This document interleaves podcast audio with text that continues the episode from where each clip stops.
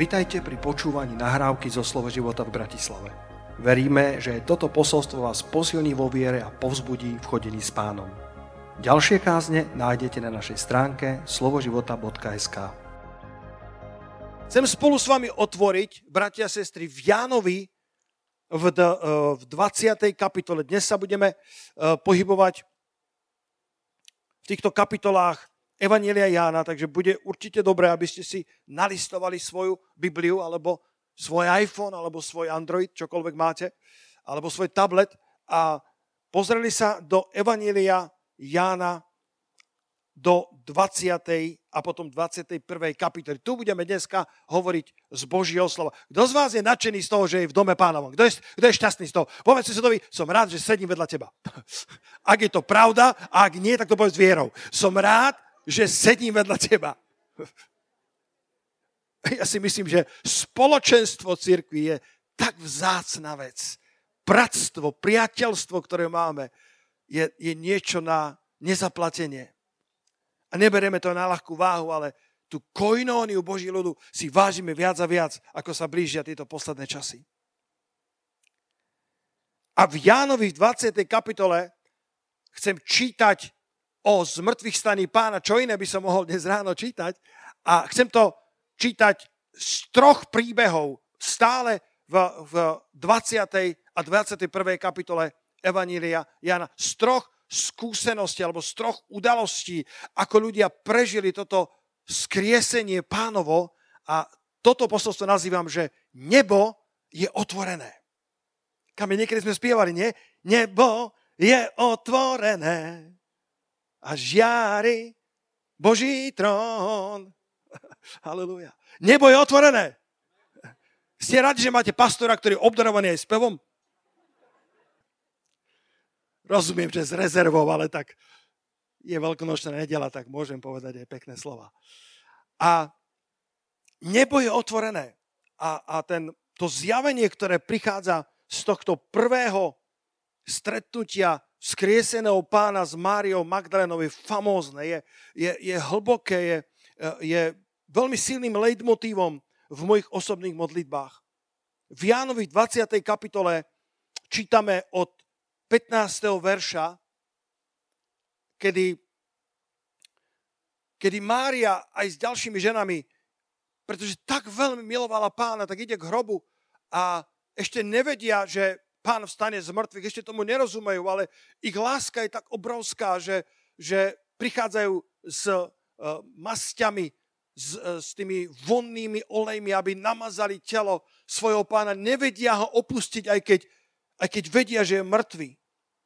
Ale Pán vstal z mŕtvych a vo verši 15 je hovorí, Ježiš je povedal, ženo, čo plačeš? Koho hľadáš? A ona, domnievajúca, že je záhradník, povedala mu, pane, ak si ho ty odniesol, povedz mi, kde si ho položil a ja ho vezmem. Citáciu používam niekedy v našej kancelárii, keď niečo neviem nájsť, tak poviem Martinovi alebo Janke, ak ste to niekde odniesli a položili, povedzte, kde a ja to nájdem. Ale ona myslela, že je záhradník. Sám Pán vzkriesený k nej hovorí, ženo, čo plačeš, koho hľadáš? On vedel, že hľadá jeho a predsa sa pýta, ženo, prečo plačeš, koho hľadáš? A ona sa domnievala, že je záhradník a tak mu v pokore povedala, pane, ak si ho ty odniesol, povedz mi, kde a ja ho vezmem, ja mám masti pre neho pripravené. Ja nechcem, aby odišiel len tak, ja nechcem, aby odišiel bez židovských tradícií. A vo verši 16 tento skriesený Ježiš jej povedal Mária. Predtým jej povedal ženo a ona nerozpoznala, že je to Pán. Myslela si, že je záhradník, ale teraz jej hovorí Mária. A ona sa obrátila a povedala mu po hebrejsky rabúni, čo znamená učiteľu. Keď ju oslovil jej vlastným menom Mária, hneď začula, že toto bude môj Pán. Na Veľký piatok sme tu mali bohoslužbu, bola nás takisto veľa a som hľadal svoju manželku a v tom dave som ju nevidel. Ona vždycky niečo rieši, niekoho za niekoho sa modlí a len som začul jej hlas a vedel som, Tam niekde sa nachádza moja manželka. Keď Mária začula svoje meno vyslovené Pánom Ježišom, vedela, toto nebude záhradník, toto je môj Pán. A ja z tohto, ak by ste niečo chceli dať na Instagram, tak môžete napríklad toto. Nikto nedokáže vysloviť tvoje meno tak, ako Ježiš. Nikto nevie povedať meno Peter tak, ako Ježiš. Koľkokrát ku mne prehovoril. A ja už to poznám. Keď ku mne začína hovoriť, ja už to poznám. Prichádza špeciálna milosť, prichádza ako taká prikryvka na mňa. A keď on ku mne prehovorí, svet je jednoduchší. Všetko sa dá. Keď ku mne Ježiš prehovorí, všetko je možné. Nikto nedokáže povedať tvoje meno tak, ako Ježiš. Keď ju oslovil meno Mária, hneď vedela, že toto musí byť Pán. Ale Mária bola predesená a zároveň zaplavená nevysloviteľnou radosťou, pretože Veľký piatok, ja som to niekde v ukrajinčine čítal, a teraz mi pomôžte, že Strastný piatok? Strastná piatnica, čo to znamená? Lebo po anglicky je to Good Friday. Dobrý piatok. To nebol, podľa mňa, ukrajinčina má väčšiu pravdu ako angličtina. Alebo teda bol dobrý piatok, ale až po sobote a nedeli, ale Strastná piatnica sa mi viac páči. A tieto ženy boli v tej Strastnej piatnici a potom v sobote, ktorá bola sobotou výčitiek, sobotou ticha, sobotou otáznikov, sobotou sklamania, ešte mnohí očakávali, že to predsa nemohlo skončiť s tou Strastnou piatnicou. To predsa musí byť lepšie. A v sobotu očakávali, že niečo sa stane, ale nestalo sa nič. Nestalo sa nič. A až potom v nedeľu náš Pán vstal z mŕtvych a preto Mária bola predesená, bola v šoku, pretože neočakávala, že Kristus stane z mŕtvych a že ju osloví menom Mária, ktoré z jeho úst počula toľkokrát počas jeho pozemskej služby. Jeho meno počula toľkokrát, ako sa k nej prihovára a vždy vedela to môj Pán. A tak preto skríkla s desom, ale radosťou zároveň učiteľu, rabúni.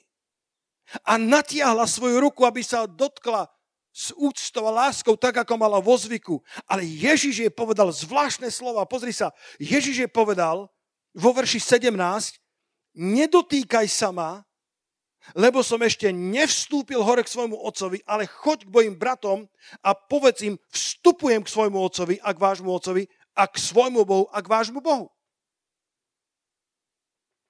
Ježiš miloval Máriu, Ježiš bol zvyknutý, že sa ho dotýkala ako rabína, že sa možno dotýkala tých strapcov, ktoré mal na podolku rúcha a znova Mária unesená tou nádhernou zvesťou a tým obrazom skrieseného Krista, natiahla ruku, ako bola zvyknutá, že sa dotkne svojho spasiteľa, toho zázraku, ktorý mala pred očami. A Ježiš paradoxne hovorí, nedotýkaj sa ma, Mária. A o 8 dní na to sa Ježiš zjavuje učeníkom a bol tam konečne aj ten neveriaci Tomáš,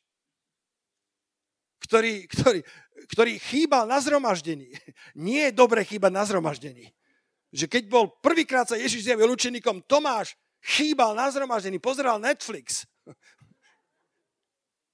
a povedal, dokiaľ nepoložím svoje ruky na jeho rany a nepoložím svoj prst do jeho rán, neuverím. A Ježiš to počul. Ježiš počuje všetky naše vzdychania, všetky naše pochybnosti. Ježiš to počul. A tak si bol, OK. Tak sa zjavil učeníkom druhýkrát, kde aj bol Tomáš, ktorý keď po 8 dňoch uvidel svojho Pána, padol na svoju tvár a povedal, môj Pán a môj Boh, a z toho vyvádzame, z toho je to jeden zo silných argumentov, že Ježiš je Boh.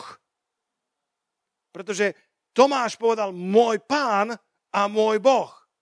Keby bol Ježiš iba anjelom, tak by musel povedať to, čo povedal apoštolovi Jánovi anjel v zjavení Jána. Pretože anjel prinášal Božiu slávu a ten Ján sa sklonil pred ním, aby ho uctil, ale on povedal, neurob toho, jediného, komu sa máš kláňať, je Ježiš Kristus, je všemohúci Boh. Ale keď sa Tomáš sklonil, Ježiš ho nepokarhal, Ježiš povedal, inými slovami parafrázujem, dobre si povedal, môj Pán a môj Boh, akorát by si mal veriť, že som Pán a Boh, bez toho, že by si ma videl, lebo blahoslavení, ktorí uverili, že som Pán a Boh a predsa nevideli. Povedz niekomu, vedel si, že si blahoslavený? Si blahoslavený, pretože si uveril a nevidel si. Ale čo dostal ten Tomáš? Ten Tomáš dostal špeciálnu ponuku od Ježiša. Ježiš povedal, nech sa páči, vlož svoju ruku na moje rany a polož svoj prst do mojho boku. Daj sem svoj prst a pozri moje ruky a daj svoju ruku a polož na môj bok a nebuď neveriaci, ale veriaci. Čo má Ježiš iný meter k ženám a k mužom? Mária dostala zákaz dotyku, ale Tomáš nielen, že mohol sa dotknúť, ale dostal inštrukciu od Ježiša, daj sem svoj prst a pozri moje ruky, daj sem svoju ruku a polož na môj bok a nebuď neveriaci, ale veriaci. A to zjavenie, ktoré vychádza z tohto je, Mária prichádza k hrobu včasne ráno a Ježiš akorát vstal z mŕtvych a ešte nevstúpil na nebesia. Preto povedal, nedotýkaj sa ma, lebo som ešte nevstúpil hore k svojmu otcovi. Ježiš bol totiž najvyšší veľkňaz. A ako taký pred vstupom do svätyne svätých sa nesmel dotýkať nečistého. Nesmel sa dotknúť ženy. Možno, že aj tým, že bola pri hrobe. Teológovia sa domnievajú, že tam bolo množstvo vecí, ktoré mohli brániť tomu, aby tento najvyšší veľkňaz mohol prísť. Bratia a sestry, počúvajte ma dobre. Tu na tejto zemi bola svätyňa svätých, len ako obraz. Koľký z vás viete, že v starom zákone bola svätyňa svätých? Kam prichádzal najvyšší kňaz? Ak viete, donášal tam krv kozliat, a oviec. A dokonca hovoria, že museli mať povraz, ktorý mu pripútali a zvončeky boli na ňom. Viete, prečo to tak bolo? Pretože keď vošiel najvyšší kňaz do svätyne svätých a nebol dostatočne rituálne očistený, tak tá sláva Božia, ktorá bola vo svätyni svätých, ho mohla zabiť. Sláva Božia nie je len tak niečo, že máš zimomriavky na sebe. Sláva Božia je manifestácia Božej prítomnosti. A tak celý židovský národ, to bolo raz za rok, kedy ten najvyšší kňaz prichádzal do svätyne. Celý židovský národ v trasení počúval, či stále zvonia zvončeky, keď kňaz vchádzal do svätyne svätých. A keď zvonili zvončeky, bolo dobre, kňaz žije. A keď nebol dostatočne rituálne očistený, zvončeky nezvonili a zomrel a nikto ho nemohol zobrať, lebo by zomrel tiež. A preto za povraz vytiahli von ako mŕtvého. A to všetko na tejto zemi je len obrazom, lebo originál je v nebesiach. A náš Pán ako najvyšší veľkňaz, to nájdeš v Židoch v 9. kapitole vo veršoch 11 a 12. Keď však prišiel Kristus, veľkňaz budúceho dobra, cez väčší a dokonalejší stánok zhotovený nierukou, čiže nie z tohto stvoreného sveta, raz navždy vošiel do svätyne, no nie s krvou capov a teliat, ale so svojou vlastnou krvou a tak nám získal večné vykúpenie. Tak ako najvyšší veľkňaz raz za rok v starej zmluve chodieval s krvou baránkov a kozlov, aby očistil alebo prikryl hriech ľudu. Náš Pán ako najvyšší veľkňaz prichádza do originálnej svätyne svätých so svojou vlastnou krvou, aby nám vydobil večné vykúpenie. Kto na to povie halelúja? Kto na to povie ďaká ti, Pane, za tvoju obeť? A preto sa ho Mária nemohla dotknúť. Ale potom po 8 dňoch sa ho Tomáš mohol dotknúť. A toto zjavenie som prijal počas štúdia Exodus 29:35, len si to napíš, nemusíš to ani hľadať. Je napísané, že ustanovenie kňaza trvalo 7 dní. Aby bol ustanovený, bolo treba 7 dní. A preto, keď sa Ježiš stretáva s Tomášom na 8. deň, už sa ho Tomáš môže dotknúť. Lebo Pán vykonal svoju veľkňažskú službu a pokropil zľutovnicu, pokropil to všetko tam v nebeskom originále svätyne svätých. Nie krvou kozliat, ale vlastnou krvou, aby nám vydobil večné spasenie. A preto sa ho nemohla dotknúť. Podľa nedotýkaj sa ma, lebo som ešte nevošiel k svojmu otcovi a potom povedal prevratnú vec. Povedal vec, ktorá zmení tvoj modlitevný život. Povedal vec, ktorá zmení tvoj prístup ku kresťanstvu. Povedal, vstupujem k svojmu otcovi a k vášmu otcovi. Vstupujem k svojmu Bohu a k vášmu Bohu. Ježiš svojim učeníkom prináša úplne novú koncepciu Boha ako otca a v podstate hovorí, ja idem k Bohu, ktorý bude vaším Bohom, tak ako je môjim Bohom. Ja idem k môjmu otcovi a k vášmu otcovi, čo znamená to, čo vy máte, to, čo ja mám s otcom, aj vy budete mať s otcom. Tak, ako je Boh Bohom pre mňa, tak bude Boh Bohom pre vás. Tak, ako je Boh otcom pre mňa, tak bude Boh otcom i pre vás. Vôjdete do tej istej intimity, ktorú mám ja. Vôjdete do toho istého vzácneho vzťahu, ktorý mám ja. K svojmu otcovi a k vášmu otcovi, k môjmu Bohu a k vášmu Bohu. Peter, Jakub, Ján, od tejto chvíle Boh je tak vašim otcom, ako je môjim otcom. Ja počkám pár sekúnd, kým to prejde cez preklad. Tak, ako je môjim otcom, je vašim otcom. Tak, ako je môjim uzdraviteľom, je vašim uzdraviteľom. Tak, ako je môjim zaopatriteľom, je vašim zaopatriteľom. Tak, ako je môjim vysloboditeľom, je vašim vysloboditeľom. Tak, ako vzkriesil mňa, vzkriesí vaše smrteľné tela. Tak, ako počúvam moje modlitby, bude počúvať vaše modlitby. Toto je to zjavenie kríža. Toto je to zjavenie, že nebo je otvorené, lebo krv, dokonalá krv baránka Božieho bola vyliata na zľutovnicu v nebi. A otec povedal, to stačí, synu. Tvoja krv je dostatočná. Krv kozliat a baránkov bola len tieňom budúcich vecí, ale teraz prišiel originál. Tvoja krv hovorí dokonalé zmierenie a tak, ako som tvojim Bohom, budem ich Bohom. Tak, ako som tvojim otcom, budem ich otcom. Tak, ako som tvojim pastierom, budem ich pastierom. A tak, ako počúvam tvoje modlitby, budem počúvať aj ich modlitby. Ak je toto pravda, tak sa modli. Ak je toto pravda a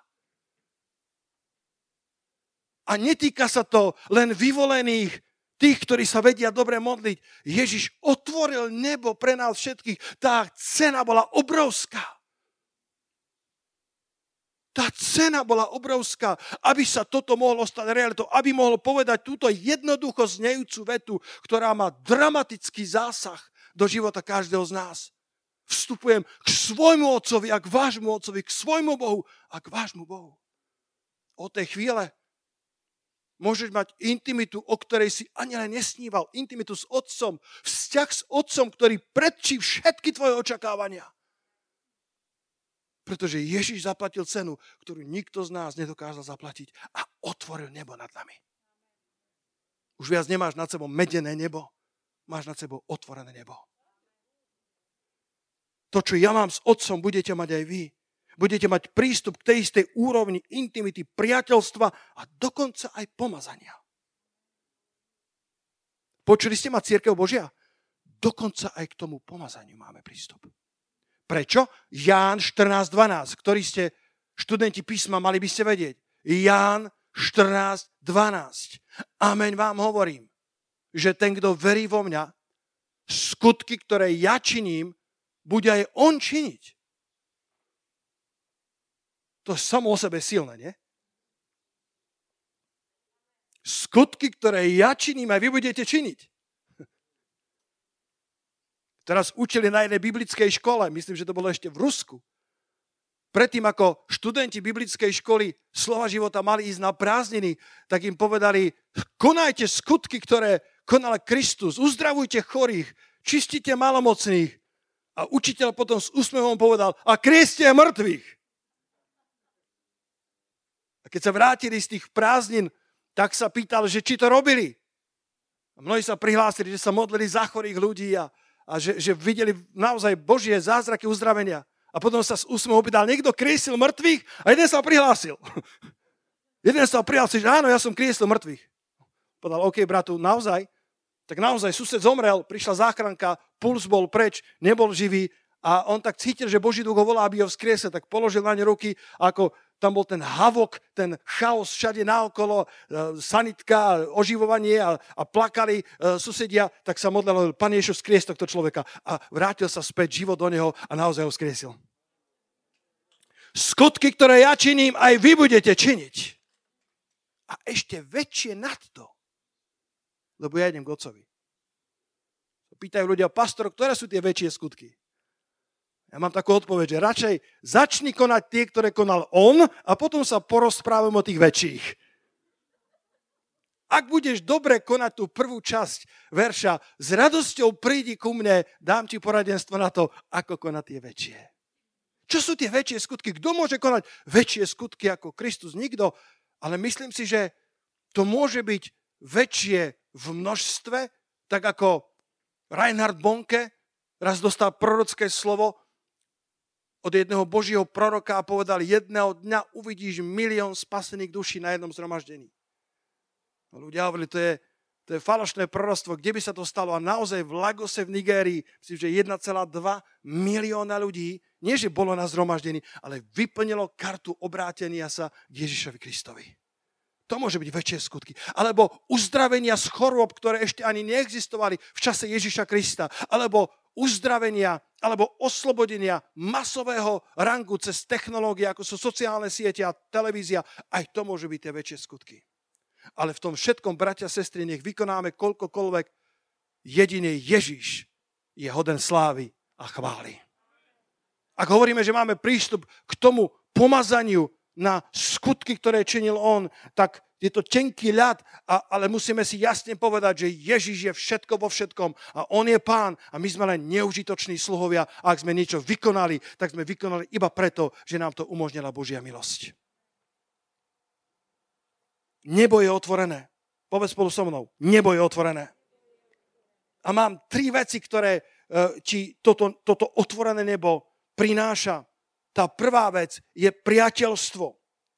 Priateľstvo. Boh nám cez Ježišovo zmrtvých stanie ponúka priateľstvo, ktoré presahuje ľudské chápanie. Cez jeho poslušnosť v záhrade Getsemana nám znova otvára dvere do záhrady Eden. Potom druhé zjavenie, ktoré čítame v Jánovi v 20. kapitole, keď sa ukázal učeníkom, je od verša 19. Žehnáme všetkým, ktorí nás pozerajú cez online vysielanie. Otočte si spolu s nami do 19. verša. Najprv to bola Mária Magdalena, ktorá nám ukazuje, prečo sa vlastne otvorilo nebo. Pretože náš pán vystupuje hore do neba ako veľkňaz, ako najvyšší veľkňaz a svojou vlastnou krvou pokropil všetko, tú zľutovnicu, tú truhlu zmluvy, aby mohol prísť ten nový level spoločenstva s pánom, priateľstvo. A verš 19, keď bol večer toho dňa, prvého dňa týždňa a dvere, kde boli učeníci zhromaždení, boli zamknuté zo strachu pred Židmi, prišiel Ježiš a zastal si do prostriedku a povedal im, pokoj vám, pokoj vám. A keď to povedal, ukázal im svoje ruky aj svoj bok a tak sa zaradovali učeníci, keď videli pána. To prvé, čo nám prináša z mŕtvych stalý Kristus, je priateľstvo, ktoré presahuje naše očakávania. Je intimita s Otcom, o ktorej si myslíme, že na ňu nie sme hodní. A predsa hovorí, vystupujem k svojmu Otcovi a k vášmu Otcovi. To druhé, čo nám prináša, je pokoj, ktorý prevyšuje ľudské chápanie. Priateľstvo a to druhé pokoj. Učeníci boli zamknutí zo strachu pred Židmi, pretože vedeli, že ak Rímania zabili vodcu, tak zabijú aj nasledovníkov. Vedeli, že krutosť Rímanov je dokázaná, že toto je spôsob ich boja. A tak sa zamkli zo strachu. aby ich životy boli zachránené. A Ježiš prichádza k svojim učeníkom cez zamknuté dvere. Ježiš prichádza do prostred ich strachu a prináša pokoj. Čítame to krásne, že síce tie dvere boli zamknuté zo strachu pred Židmi, ale Ježiš prišiel a zastal si do prostriedku. Ježiš je pripravený prísť do prostriedku tvojej zamknutej cely. Ježiš je pripravený prísť do centra tvojej tmy, do centra tvojho zajatia, do centra tvojho väzenia. Ježiš je pripravený priniesť pokoj do rozbúrených vôd tvojej duše. Ja neviem, čo všetko sa deje v tvojom živote, ale ak má byť veľkonočné posolstvo relevantné pre nás, tak je relevantné nielen divami a zázrakmi, ktoré sú signifikantné, viditeľné, hmatateľné, ale náš Kristus prináša aj pokoj, ktorý prevýšil ľudský rozum do našich duší. Prišiel cez tie zatvorené dvere a ešte aj dodnes Ježiš dokáže prichádzať do zamknutých ciel a prinášať pokoj. Cez jeho rany môžeš prijať pokoj, ktorý bude strážiť tvoje srdce i tvoju mysel.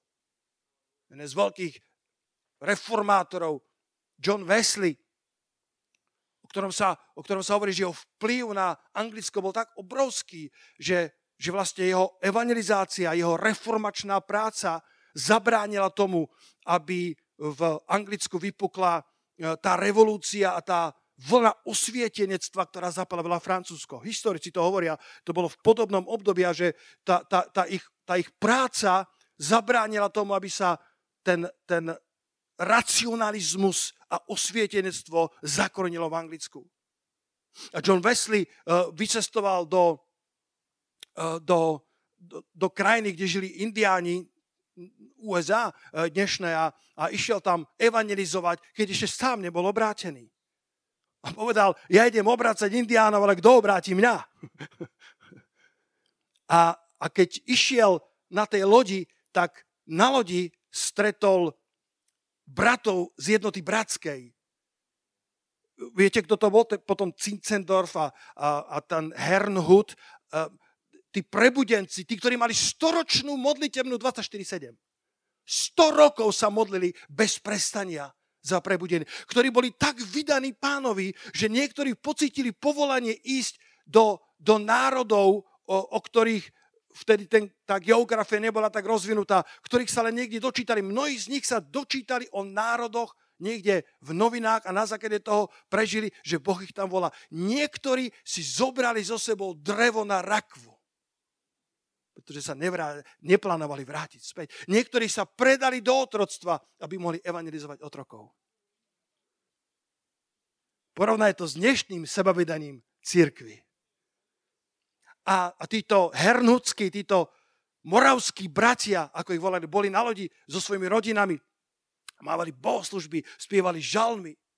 A prišla tak obrovská búrka, John Wesley to píše vo svojom zápisníku, že roztrhla hlavný stožiar aj hlavnú plachtu na Frankfurte za pár desiatok sekúnd. A oni ani len neprerušili chvály. Áno, Mária, keby padala strecha, chválte ďalej pána, halelúja. Oni ani len neprerušili chvály a spievali s rozžiarenými tvárami na slávu Božiu. A anglickí cestovatelia kričali od úžasu a utekali, kam sa schovať. A Wesley to všetko pozoroval anglických tzv. Veriacich a skutočných moravských bratov. A keď búrka skončila, dospievali svoje žalmy, ešte sa naobedovať v pokoji. Ono prišiel za jedným z tých predstavených a hovorí, pane, vy ste sa vôbec nebáli. Povedal, my sa nebojíme. A vaše ženy, ani vaše deti sa nebáli, lebo ani ženy, ani deti neprestali spievať pánovi. A oni odpovedali, naše ženy, ani naše deti sa neboja smrti, lebo sú zmierené s pánom. A John Wesley povedal, tak toto je viera, ktorú chcem mať aj ja. A potom prišiel na zhromaždenie moravských bratov, kde len čítali predslov k Luterov predslov k epištole Rimanom. A Boh sa ho tak dotkol, že tam vydal svoj život pánovi a stal sa jedným z najväčších reformátorov histórie. Poďme dať potles pánovi za to. Halelúja. Ježiš prináša pokoj do našich búrok. Pokoj vám. A A keď to povedal, ukázal im svoje ruky aj svoj bok. Jeho rany prinášajú pokoj do tvojej duše. Jeho rany. On krvácal, aby tvoja rozbúrená voda sa mohla utišiť. Naokolo môže byť stále búrka a v tvojom vnútri môže byť pokoj, ktorý prevyšuje ľudský rozum. Dal nám priateľstvo, dáva nám pokoj a tretie, čo nám prináša jeho zmrtvých stanie, je perspektíva. Perspektíva. Keď sa pozrieme na tretí príbeh 21. kapitole Jána, potom sa zase zjavil Ježiš učeníkom. Hovoria, že to bolo 8. alebo 9. krát, kedy sa zjavuje učeníkom rôznymi spôsobmi pri Tiberiadskom, teda Galilejskom mori, to len iný názov. A zjavil sa im takto. Boli spolu Šimon Peter a Tomáš zvaný Didymus a Natanael z Galilejskej Kány i tí synovia Zebedovi. To bola tá dobrá, stará, dobrá partia. Apoštolovia Boží a ešte aj ďalší z učeníkov dvaja. Ale bola biela sobota. Sobota pochybností. Sobota otáznikov. Sobota neistoty. Piatok bol strašný, ale sobota bola sobotou ticha, kedy máš otázky a nemáš odpovede. A tak Šimon Peter povedal, idem loviť ryby. Šimon si povedal, vrátim sa k tomu, v čom som zručný. Vrátim sa k tomu, čo je bezpečnou pôdou pre mňa. Lebo keď je ti ťažko, máš tendenciu vrátiť sa, nájsť únikové cesty vo veciach, v ktorých sa cítiš bezpečne. Pre Petra to bol rybolov. Čo je to pre teba? A keďže bol líder, tak tí ostatní povedali, pôjdeme aj my. Sice nevieme loviť ryby, ale pôjdeme s tebou. A tak vyšli a vstúpili hneď do lode. Ale v tú noc nechytili ničoho. A keď už bolo ráno, nedela ráno, prechádza biela sobota, tichá sobota, mlkvá sobota, nechytili ničoho, sklamaní, frustrovaní, stál Ježiš na brehu. Ale učeníci nevedeli, že je to Ježiš. Vtedy im povedal Ježiš, deti alebo priatelia, hovorí iný preklad, priatelia, či máte niečo na zjedenie? Kto z vás verí, že Ježiš má zmysel pre humor? Či máte niečo na zjedenie? Vedel, že nechytili ničoho. A oni mu odvrkli, nemáme. A povedali si možno pár slov, ktoré Ján už nezaznamenal do Biblie. Nemáme. A mysleli si, čo otravuješ cudzinec? Veď vidíš, že máme prázdnu loďku. A on im povedal, verš 6, zahoďte sieť na pravú stranu lode a nájdete. A tak zahodili a už ju aj nevládali utiahnuť pre množstvo rýb. Tedy im začalo dochádzať. Tedy im doplo.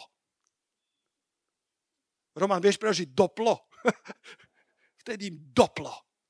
Toto nebude cudzinec, toto sme už kedysi počuli. A takýto úlovok v Lukášovi v 5. kapitole raz už mali, kedy celú noc pracovali, nechytili ničoho, to bolo ešte počas služby nášho pána a pán povedal, zahoďte na tú stranu a keď zahodili siete, tak už nevládali vytiahnuť, pretože bol tak bohatý olovok. Vedeli, toto je náš pán. Namiesto Božích zákonov im fungovali Murphyho zákony. Čo sa môže pokaziť, to sa pokazí. Až dokiaľ nezahodili sieť na pravú stranu a keď zahodili, už nevládali vytiahnuť pre množstvo rýb. Ježišove vzkriesenie dáva tvojmu životu nový rozmer. Tvoj život je čierno-bielý, až dokiaľ nestretneš Krista, ktorý prináša pestrofarebnosť. Môj život 32 rokov od spasenia. Môj život nabral úplne nové farby, nové kontúry. Na Veľký piatok tu bol jeden brat za mnou, ma veľmi pozbudil. Hovoril, že kedysi dávno čítal knižku Narod sa znova, teraz som vydal nové vydania. Má sestru, ktorá žije v zahraničí a chce si ju prečítať, tak si ju teda zakúpil, ale keď bol u tej sestry, tak cítil, že však ona by prvá mala čítať. Ale ona veľmi nie je veriaca a v živote nečítala kresťanskú knihu. A tak ju tam dal s takou váhavosťou, že možno ju tam len tak nechá. Ale bol šokovaný, pretože po pár dňoch mu napísala, keď prečítala prvú polovicu knihy. Ona je malá tá kniha.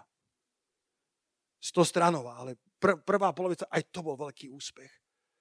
Keď prečítala tú prvú polovicu, tak mu opísala, to je vynikajúca kniha.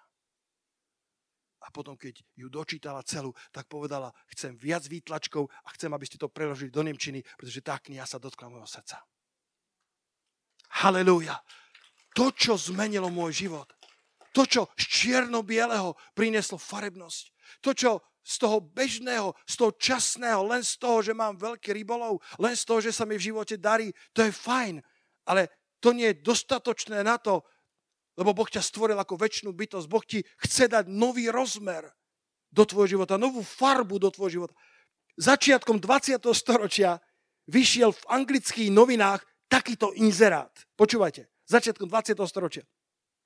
Hľadáme členov posádky na nebezpečnú expedíciu. Sľubujeme nízky príjem, neustálu zimu, mnoho mesiacov v hlbokej tme, neustále nebezpečenstvo a len veľmi malú šancu na návrat domov. Aký fascinujúci inzerát. Dnešné inzeráty majú iné atribúty však. Dnešné inzeráty musia mať 13. plat a sociálne istoty a preplácanú cestu do práce a dovolenky aspoň 6 mesiacov. Vysoké finančné ohodnotenie, možnosť kariérneho postupu a tak ďalej. A predsa však na tento inzerát dostal jeho autor tisícky odpovedí od záujemcov z celého Anglicka. Je to skutočný inzerát, ktorý podal Sir Ernest Shackleton. Obsahoval naozaj pravdivý popis práce. Neustála zima, mnoho mesiacov hlbokej tmy, neustále nebezpečenstvo a malá šanca návratu domov, pretože organizoval jednu z prvých expedícií na Južný pól roku 1907. Sám Sir Shackleton to komentoval týmito slovami.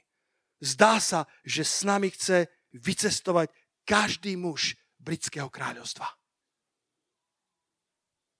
Zdá sa, že chcú vycestovať všetci Briti na túto neuveriteľnú misiu, ktorá nesľubovala nič závratné v tých našich ľudských porozumeniach, ale ľudia chcú od života viacej.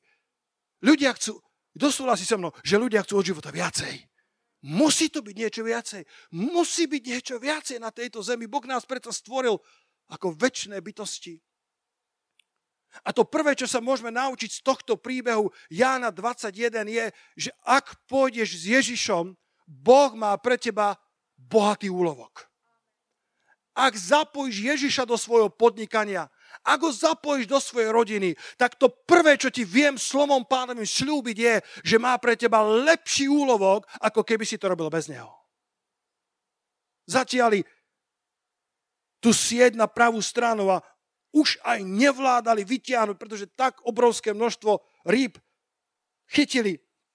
Námorníci, ktorí boli zvyknutí na rybolov, dokonca aj na veľké úlovky.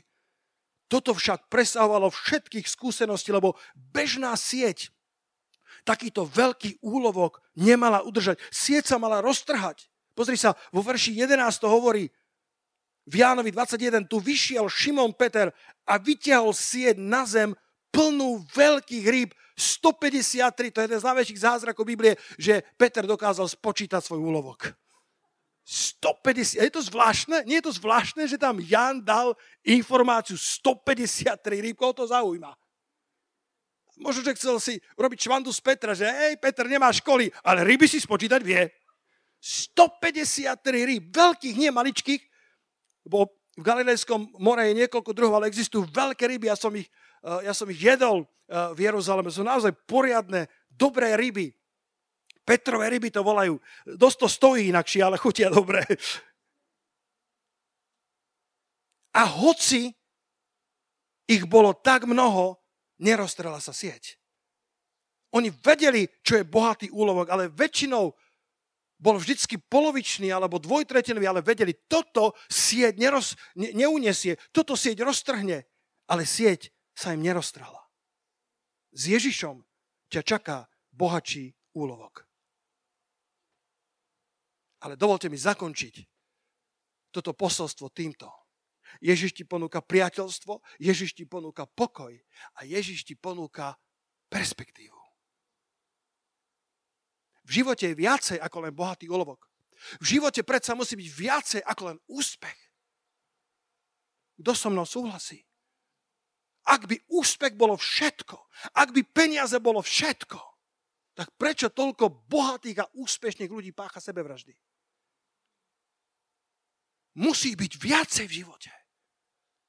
A títo učeníci boli v Bielej Sobote sklesnutí, bez vízie života, 3,5 roka dali všetko, aby chodili s týmto majstrom a zrazu im ho zabili. A mysleli si, že to je zlý sen, ale sobota ráno, sobota večer ich presvedčila, že to je realita. A tak Peter povedal, ja sa vrátim do starého života, ja sa vrátim späť. Ale namiesto Božích zákonov fungovali Murphyho zákony. Nič mu nefungovalo. Nechytili ničoho. A potom sa s ním Ježiš stretáva, dáva mu ten bohatý úlovok. Ale je tu ešte tá posledná vec. To je nová perspektíva života. Mnohí hovoria, že tých 153 rýb má dôležitú rolu. Že to tam Ján nedal len preto, aby si trošku utihal z Petra, ktorý bol veľmi málo vzdelaný. Hieronym v 4. storočí, jeden z kresťanských lídrov 4. storočia, si mysleli, že existuje 153 druhov rýb. A tak z toho vykladali to, že 153 v tej sieti symbolizuje všetky národy, ktoré máme zožať pre Božie kráľovstvo. Všetky etniká, Ukrajincov, Rusov, Rusínov, Slovákov, východňáre, Stredoslovákov, Detvancov, Oravcov, Nemcov, Západňárov, Aziatov, Afričanov. Všetky národy patria do siete spasenia pre Ježiša Nazareckého. Nová perspektíva. Zrazu nežiješ iba sám pre seba.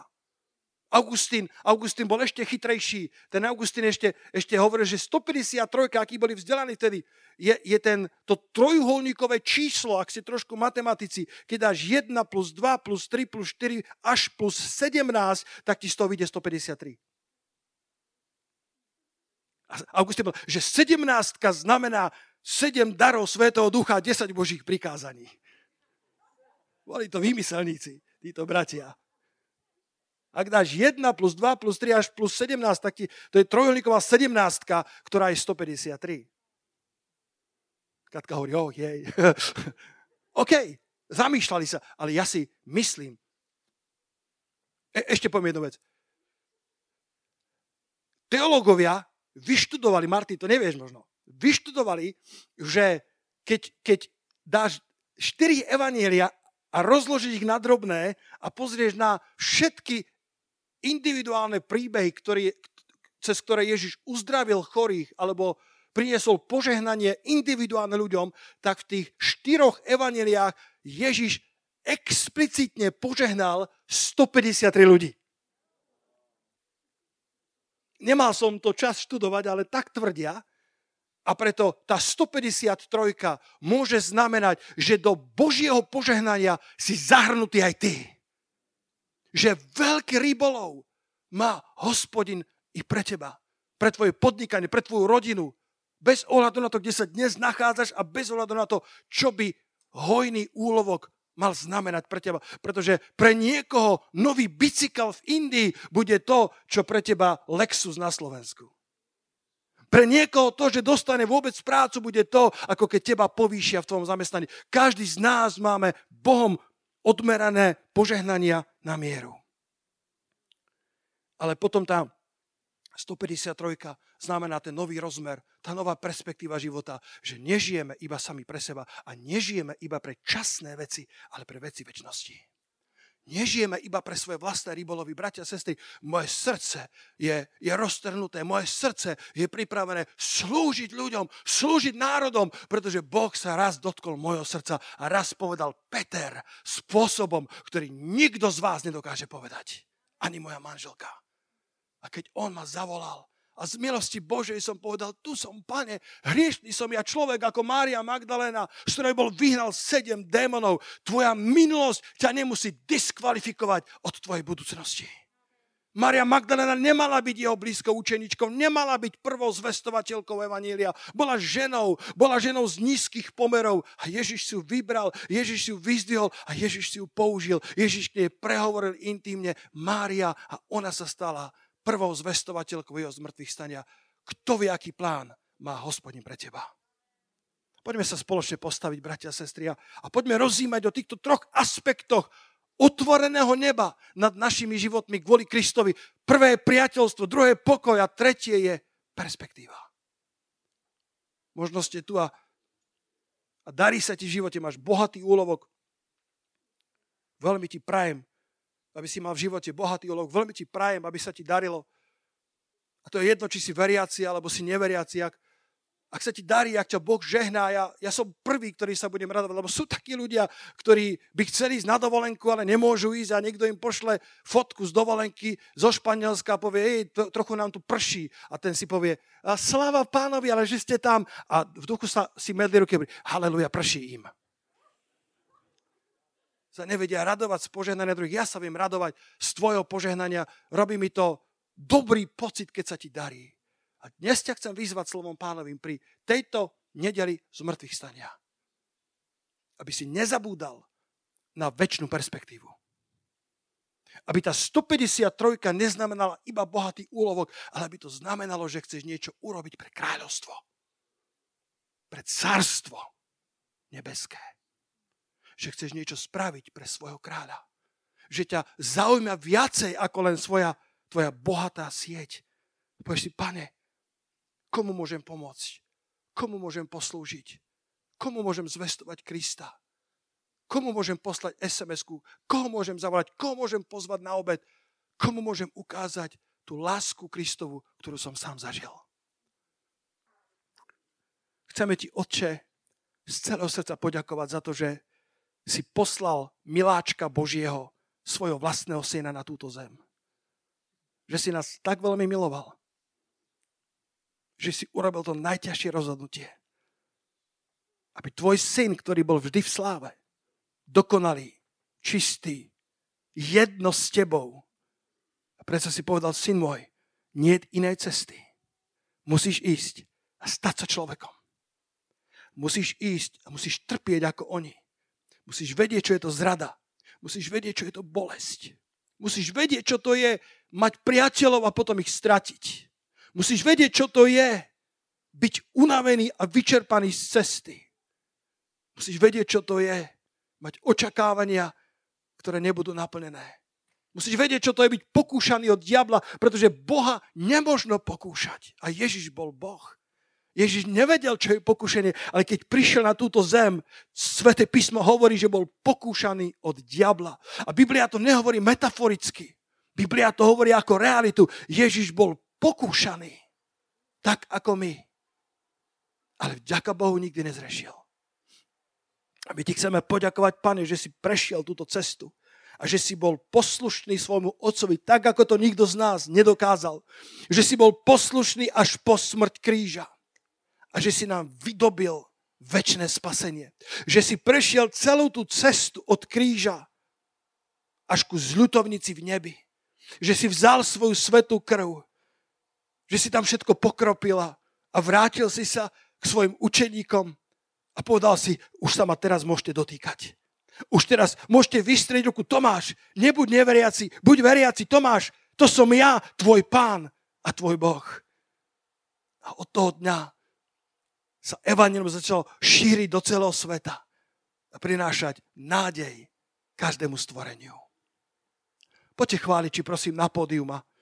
A poďme chvíľku rozímať nad tou veľkou zvesťou zmrtvých stania, že nebo je konečne otvorené nad každým človekom, ktorý uverí v Pána. Nad každým človekom, ktorý povie Ježišu, odpusť moje hriechy, vojdi do mojho srdca, očisti ma svojou krvou, pokrop moje srdce svojou svetou krvou, aby si ho tak očistil od každého zlého svedomia. Lebo len tak môžeš pristupovať so smelou dôverou a s istotou viery do svätyne svätých dnes.